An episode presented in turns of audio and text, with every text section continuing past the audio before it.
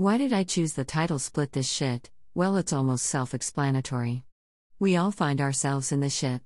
Some of us even make our own shit, I'm pretty good at the second one, and we all deal or hide or even run away from our shit differently. I have now reached the stage in my life where I would rather split it instead. Why try control the whole pile of shit?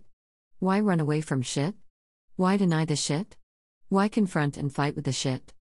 As a whole, our problems, self made or circumstantial, can be very large and daunting or very small but progressive, but just like a good math equation, don't worry, I'm fucking awful at math, so we won't actually do an equation. If we take a pile of something and split it into sections, view and study each section as a different pile of shit, we can start to progress on how to make sure the pile is very minimal, or that you're so used to the smell of said smaller pile that it no longer bothers you.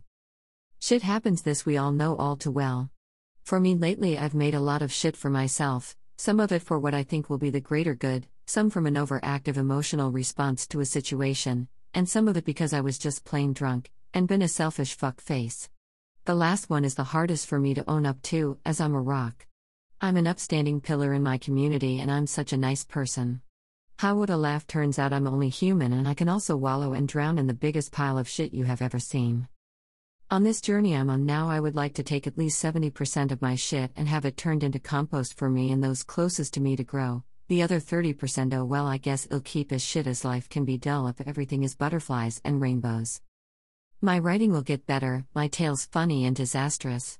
But I have no doubt in my mind, there will be tears and laughter, a lot of good times and a few bad. My friends and family will hold my hand as I will theirs.